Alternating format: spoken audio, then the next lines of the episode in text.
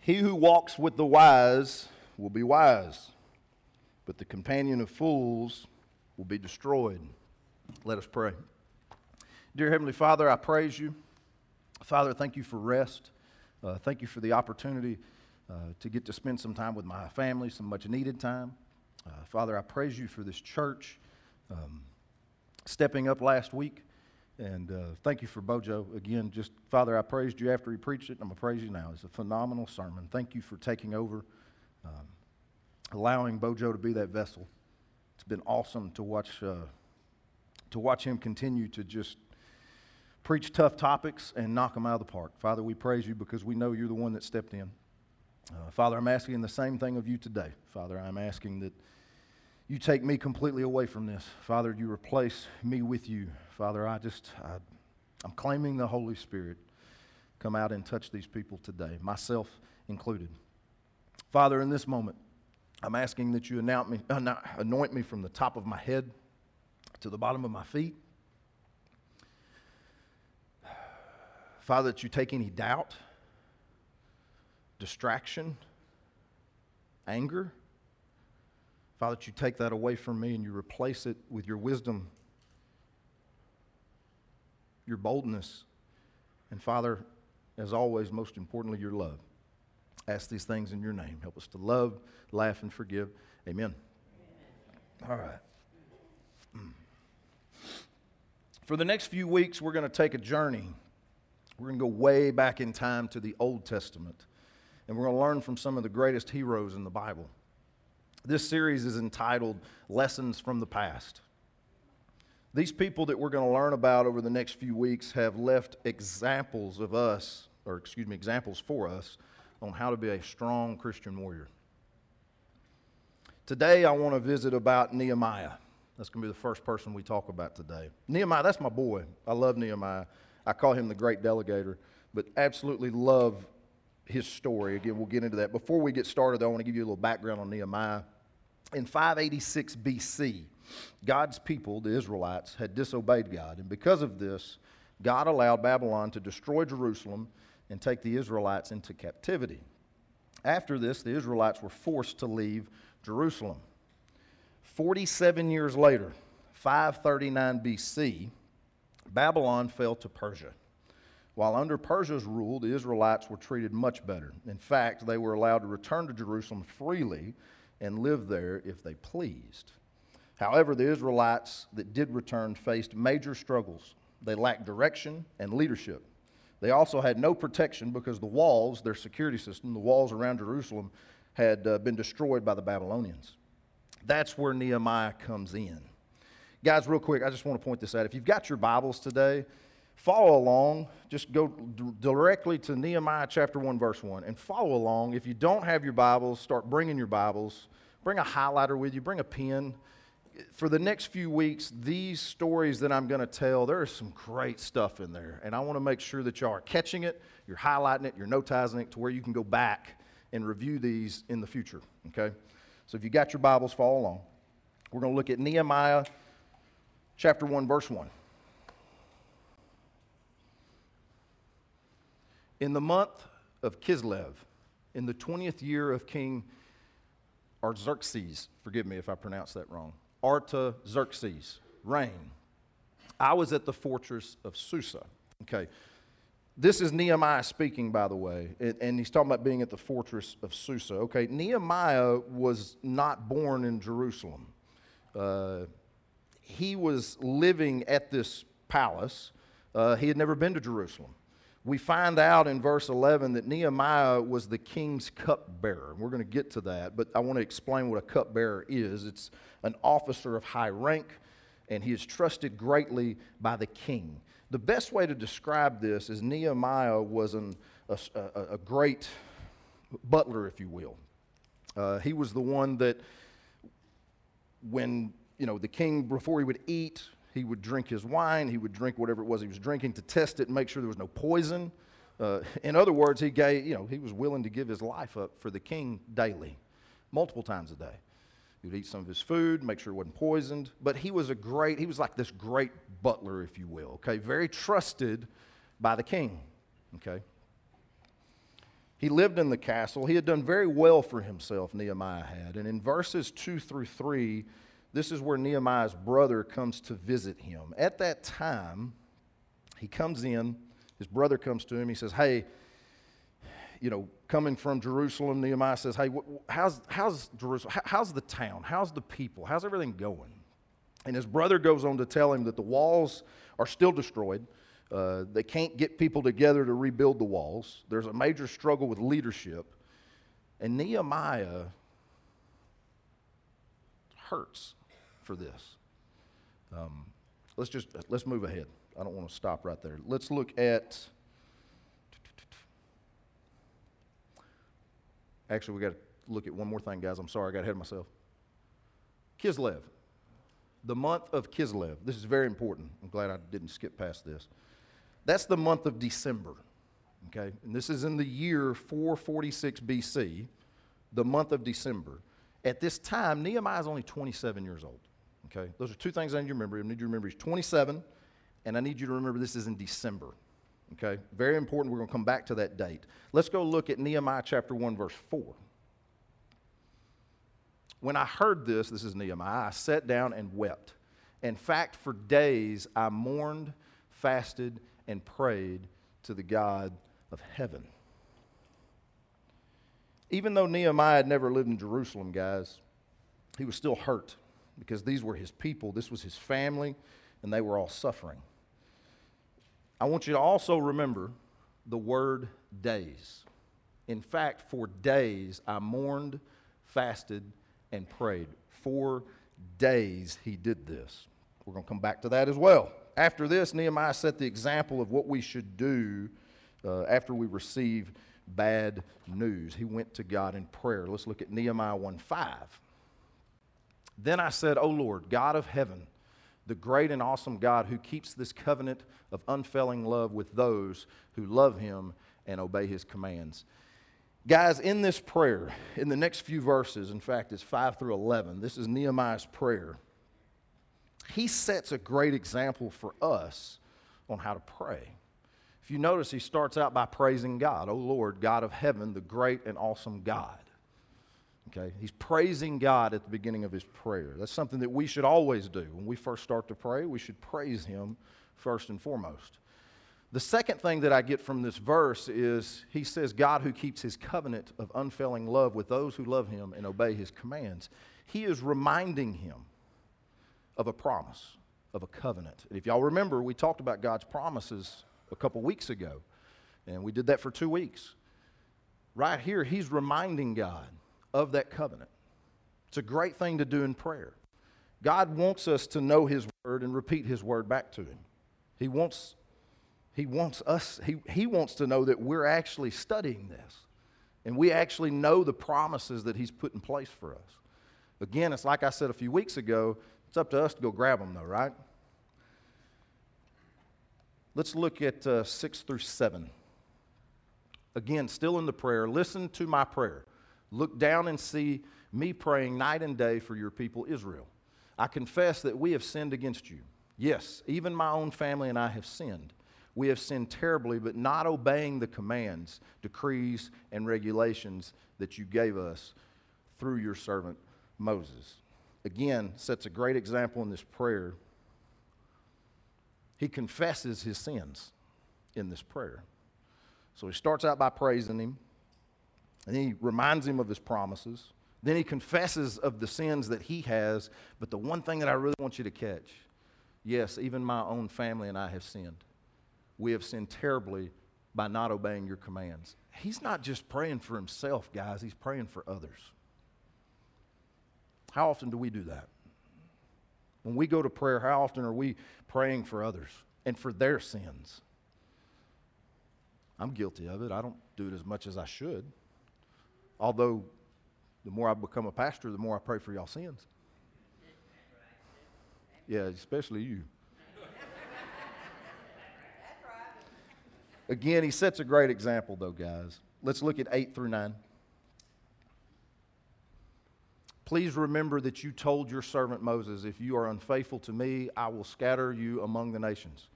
But, but, if you return to me and obey my commands and live by them, then even if you are exiled to the ends of the earth, I will bring you back to the place I have chosen for my name to be honored. He is reminding him again of another promise that he gave his child Moses. Got to remind him of these promises, guys. And then the last two verses of this prayer, 10 and 11. The people who rescued you, or excuse me, the people you rescued by your great power and strong hand are your servants. O oh Lord, please hear my prayer. Listen to the prayers of those of us who delight in honoring you. Please grant me success today by making the king favorable to me. Put it on his heart to be kind to me. He's asking for success. There's nothing wrong with asking for success to God as long as it lines up with His will. And that's what He's doing here. Again, great example in this prayer. At the end of verse 11, it says, put it on his heart. He's talking about the king. He's fixing to go visit with the king. You know, we talked about this weeks back. We had a sermon on controversial conversations. And again, he sets a great example here. He's walking into a tough conversation with his boss, and he's going to have to talk to him about the walls at Jerusalem and beg him to go and rebuild these walls. It's so great to pray ahead of time when you walk into those types of conversations. Again, God soften their heart. God put it on their heart. God give them the heart of understanding. God help them to understand that I'm coming in completely out of love. Okay? Again, Great example. Now we're going to jump over to chapter 2. We're going to look at verses 1 through 2.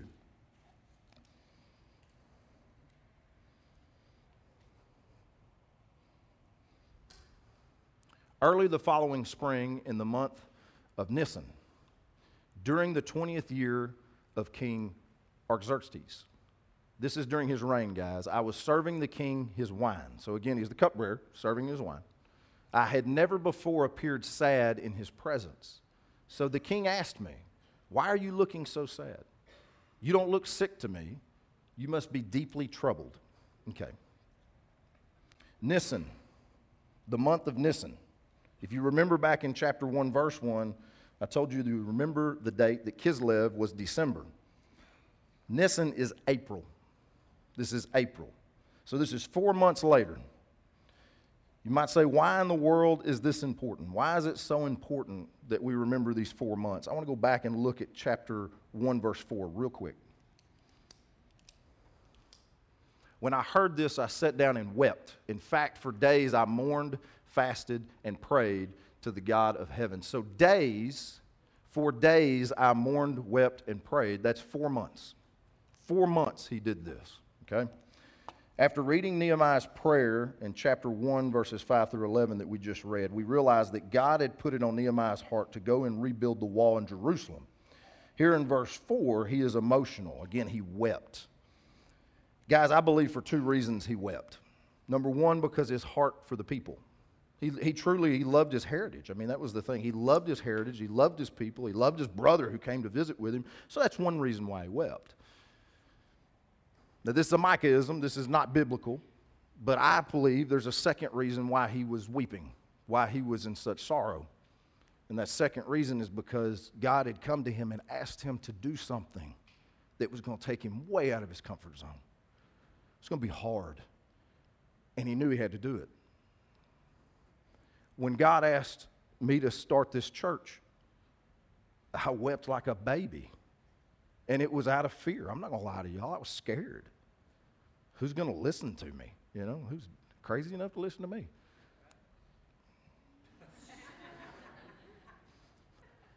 who's crazy enough to even try and start this church with me?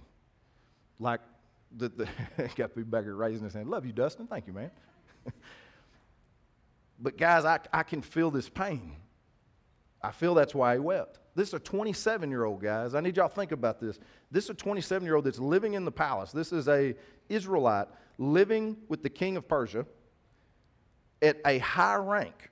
This dude's got it made, y'all. He's living in the castle. And God says, Hey, I need you to leave your life right now. You're 27 years old, you're in the prime of your life. I need you to leave the castle. I need you to go to Jerusalem, and I need you to rebuild the wall. And I need you to tell the people that I sent you to rebuild the wall. There any, when y'all were 27, is that something that would be easy to do? No.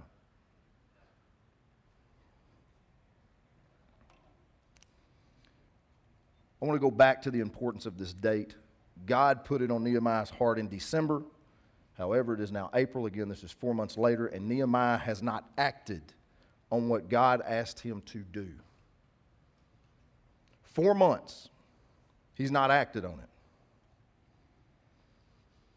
When God puts something on your heart, I don't know about y'all, this is how I am. I want to fix it, like immediately. Like that's my thought process. Okay, God, you put this on my heart, I'm going to go attack the problem. Nehemiah is giving us a great lesson right here. The reason why he didn't act immediately is because he prayed for four months on God's timing. Not his timing, on God's timing. It's a great lesson that we definitely need to take advantage of. That we need to take this lesson that he's trying to teach us because we always, even though our heart's in the right place, okay, even though our heart's in the right place and we feel like, okay, we need to go fix this problem, if you jump out there ahead of God, that's a problem. When God puts something on your heart, the very next thing you should do pray on His timing. Okay, God, I know you've put this on my heart, but now show me when I need to do this. Don't get ahead of Him. Because a lot of times He'll put something on your heart, you'll jump ahead of Him, and He was going to prepare everything for you.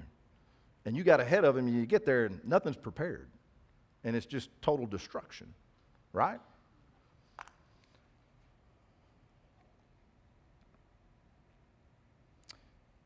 Another thing about this four months of praying, guys, how many times do we pray for something one time and we quit praying? 40 days. Excuse me, four months. Four months. Nehemiah prays every day for four months. We pray once, twice, maybe three times, and we give up.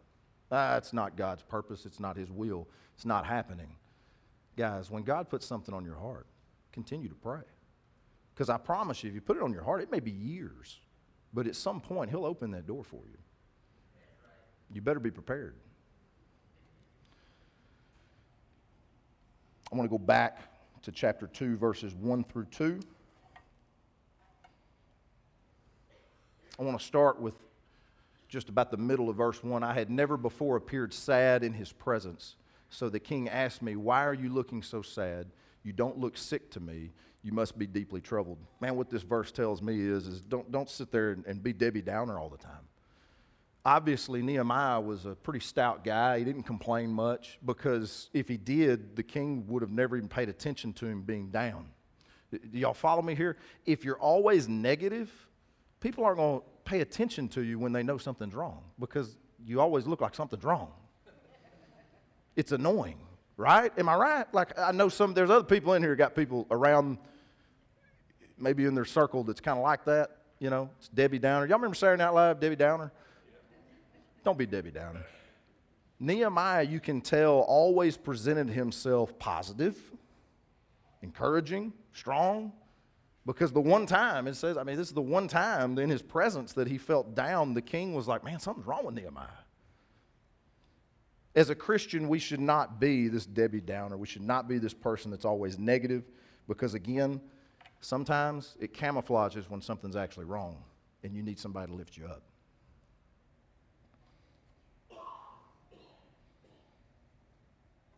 The other thing from this verse at the end of it so the king asked me, Why are you looking so sad? You don't look sick to me. You must be deeply troubled. God just opened the door. Four months later, Nehemiah's been praying. If you notice, he didn't go to the king and tell him his troubles. He didn't, got, he didn't go try to bust the door open, guys. He waited on God to open the door for him. And as soon as the king asked the question, door opened wide. Now Nehemiah can spill it. He can let him know why he's so troubled. Even though Nehemiah was terrified, we're going to look at this. Let's go look at uh, verse, uh, chapter 2, verse 3. Then I was terrified, but I replied, Long live the king. How can I not be sad? For the city where my ancestors are buried is in ruins, and the gates have been destroyed by fire. Again, obviously he's terrified. I would be too. You're sitting there talking to the king that can kill you at the snap of a finger if he wants to. If he doesn't like what you said, if he disagrees with what you said, he can take you out if he wants to. Even though you're one of his trusted people, you're his cupbearer, it doesn't matter. To him, you're still an Israelite. You're basically a slave. So if he says something wrong, his life could be over. So he's terrified. But here's the cool thing about it even though he's terrified, he knows in that moment God's opened the door. He's confident in what God's given him. Guys, when God opens that door, yeah, it's going to be scary. That first step is really scary. But, guys, I'm telling you, walk through it with what we call Godfidence in this church. Because if He opens the door for you, He's ready for you to step in. It's what Nehemiah teaches us here. Even though he's terrified, he still goes through that door. Let's go look at Nehemiah 2, verses 4 through 5.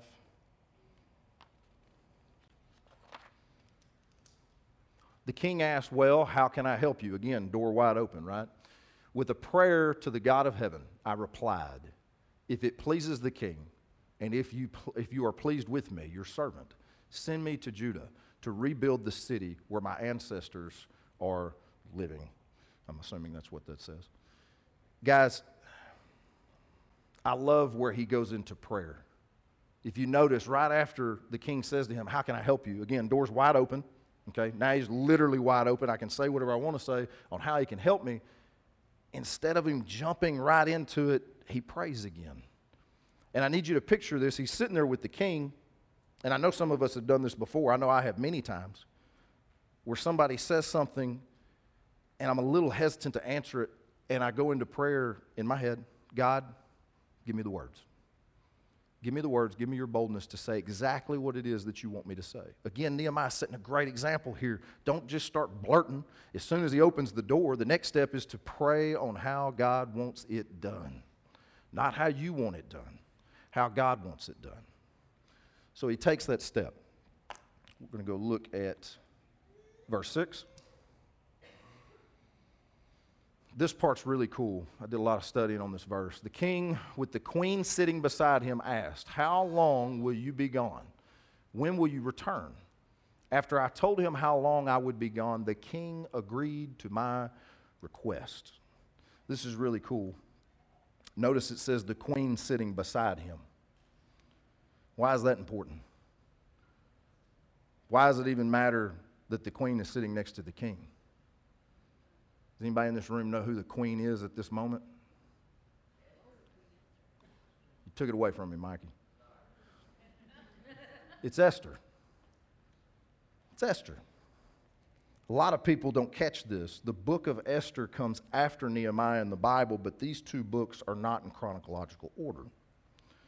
The story of Nehemiah was actually after the story of Esther. Esther was a Jewish woman who actually married the Persian king Xerxes, who was the father of Artaxerxes, who is the king here in Nehemiah, with Nehemiah in this story.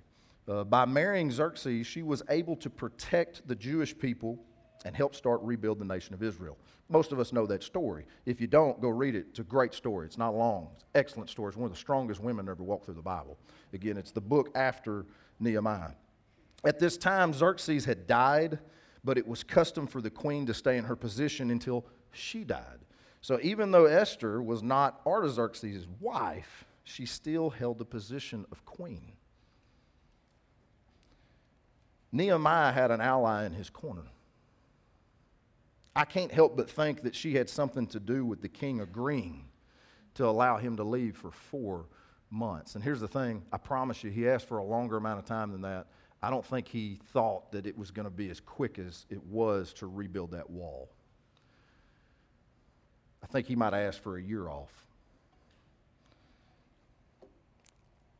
This is what God will do, guys. When, when God gives you a mission, He's going to put people around you that will help you complete that mission. This is where Esther steps in.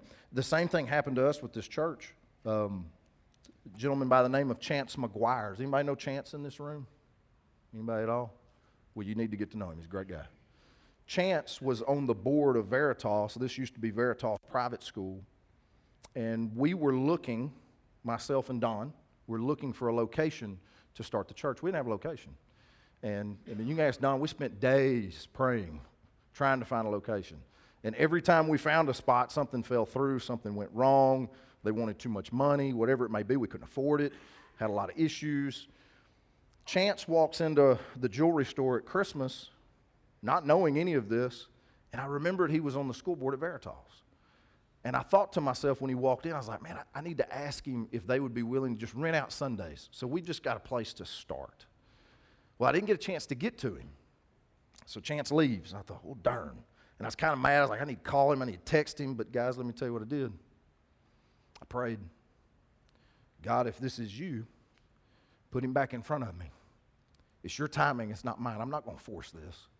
I'm not going to call him right now. God, if I'm forcing it, it's going to fall apart. I need you to step in and put him in front of me. The next day, he walks back in the jewelry store. I don't have a customer this time. Walk right up to him, ask him the question. This was his response. We're having a school board meeting tonight. We actually discussed it at our last school board meeting about renting this place out for a church on Sundays. God will put people around you that will help you to get through your mission.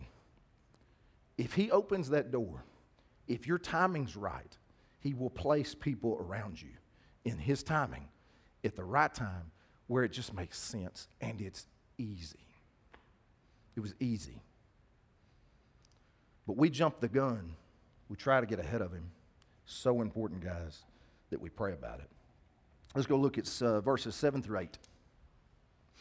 I also said to the king, If it pleases the king, let me have letters addressed to the governors of the province west of the Euphrates River, instructing them to let me travel safely through their territories on my way to Judah.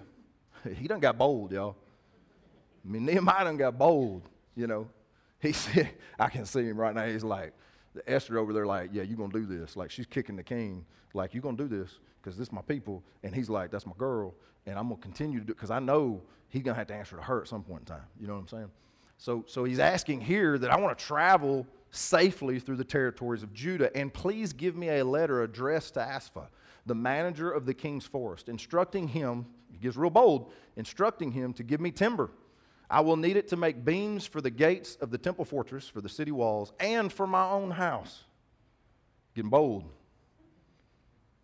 And the king granted these requests because of the gracious hand of God was on me.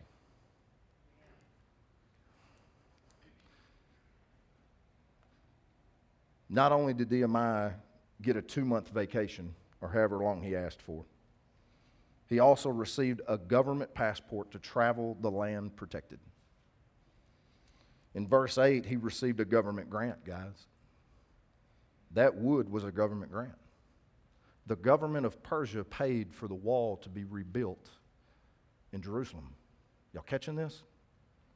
See, so many times God will put something on your heart and it'll look really big and it's going to take a lot of money or a lot of manpower to get there. That's nothing for God. God supplied the money. He even supplied the wood for him to build his own dang house. Guys, if you're following in those footsteps, if you're following God's timing, again, He puts everything in place for you. He makes it easy. He makes it easy. Now, it's hard to step up and have the courage to take the step and to walk through those doors when they are open. But once you do, He starts to just drop things right in your path. It's the coolest thing. Because of the gracious hand of God was on him, God, uh, excuse me, Nehemiah is giving God all the glory here. But the cool part is, is God's not done. Let's look at verse 9. When I came to the governors of the province west of the Euphrates River, I delivered the king's letters to them. The king, I should add, had sent along army officers and horsemen to protect me. Nehemiah didn't even ask for that. When you're walking in God's path and He's given you a mission and you're staying on His path, He'll give you more than you asked for. And He'll make it easy. He'll make it easy. Nehemiah didn't have to worry about anything, he was protected the whole time. We, uh, when we started the church, I know I keep going back to this, but it's the examples that I have to give you guys. And some of y'all know this story, but when we decided to start the church, God told me that it needed to be called Christian Warriors Church. We were a ministry, it was Christian Warriors Ministry, okay? And that ministry had been going on for years. We had done a phenomenal job in the community. We had really built God's name up through that ministry. People knew who Christian Warriors Ministry was. I went to the board and said, Hey, I'm starting a church. And, and by the way, God has asked me to use the name Christian Warriors Church, so I'm coming to you guys and I'm asking if I can use that name. Now, these are board members who had been there pretty much since day one. They put a lot of blood, sweat, and tears into this ministry that had grown tremendously for God, had set the example to be God's hands and feet in this community. We're very proud of that ministry. It was hard. I can only imagine how hard it was for my brothers that were sitting there that night. When I got up and I walked out of that room, I left it with God. I did what He asked me to do. I went and asked for what He asked, what He wanted me to ask for. Here's the cool part about it. Not only did they give us the name, they gave us the 501c. They gave us the trailer.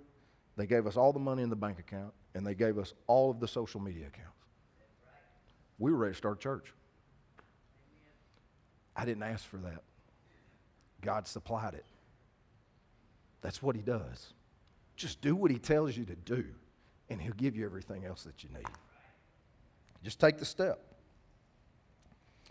We find out in the rest of chapter 2 that once Nehemiah reached Jerusalem, there were other leaders that uh, opposed the rebuilding of the wall. Guys, when God gives you a mission, there were three men, and we're going to get to that a little bit, but there there's three men that were completely opposed of, of the wall being rebuilt, and these were supposed to be three leaders in Jerusalem. When God gives you a mission, yeah, He gives you the things you need, but He's still going to put you through some storms. And this is that situation. Nehemiah shows up 27 years old, okay? Shows up. You got these three guys. I looked everywhere. I couldn't figure out how old they were, but I'm assuming they were older than him. Probably people that the Israelites looked at as they had a lot of wisdom and a lot of knowledge, and they looked at Nehemiah as a 27 year old who's been living in a, you know, a, a, a castle his whole life. You know, like he was a spoiled, rotten kid. And you got these three leaders that have been there since the time of coming back after the Persians taken over. And it's hard for a 27 year old to step in there, put his foot down, and say, This is how it's going to be. But I need y'all to understand when God gives you a mission like He did Nehemiah, there are going to be people that get in your way. Some of your own blood, maybe. They're going to deny you, they're going to bring you down, they're going to speak negative. How many of y'all have somebody like that in your life right now? That bring you down. You trying to do things right. You're trying to get to church, trying to get your kids to church. You're trying to grow in your relationship with God, and you got somebody over that's saying, Why are you doing that? Have you lost your mind? He's not real. Why are you going to that church? And people are crazy.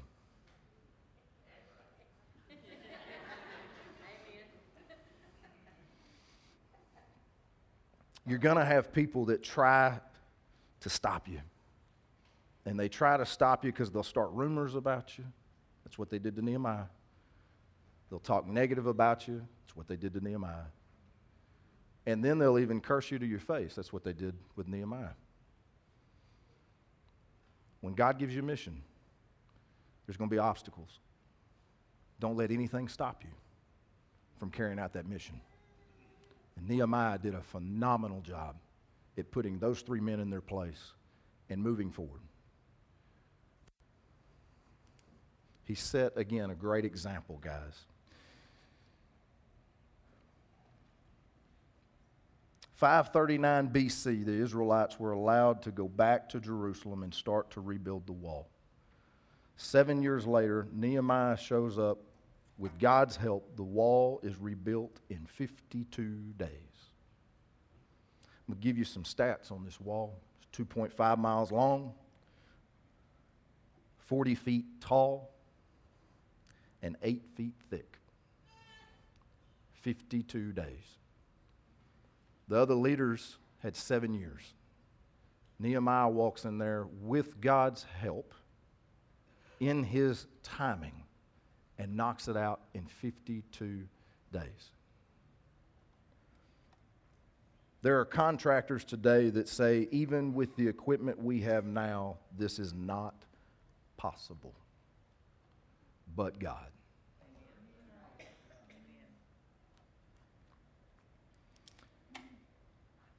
I want to close with this. This is the biggest thing that I get out of the story of Nehemiah. At the beginning, his brother comes to him, tells him what's going on, and it breaks Nehemiah's heart.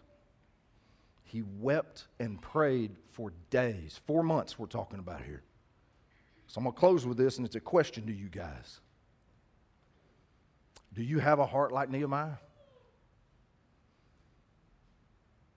When people come to you that are struggling, you hear about somebody that's struggling, does your heart break for them? When God puts something on your heart that's hard to do, do you struggle?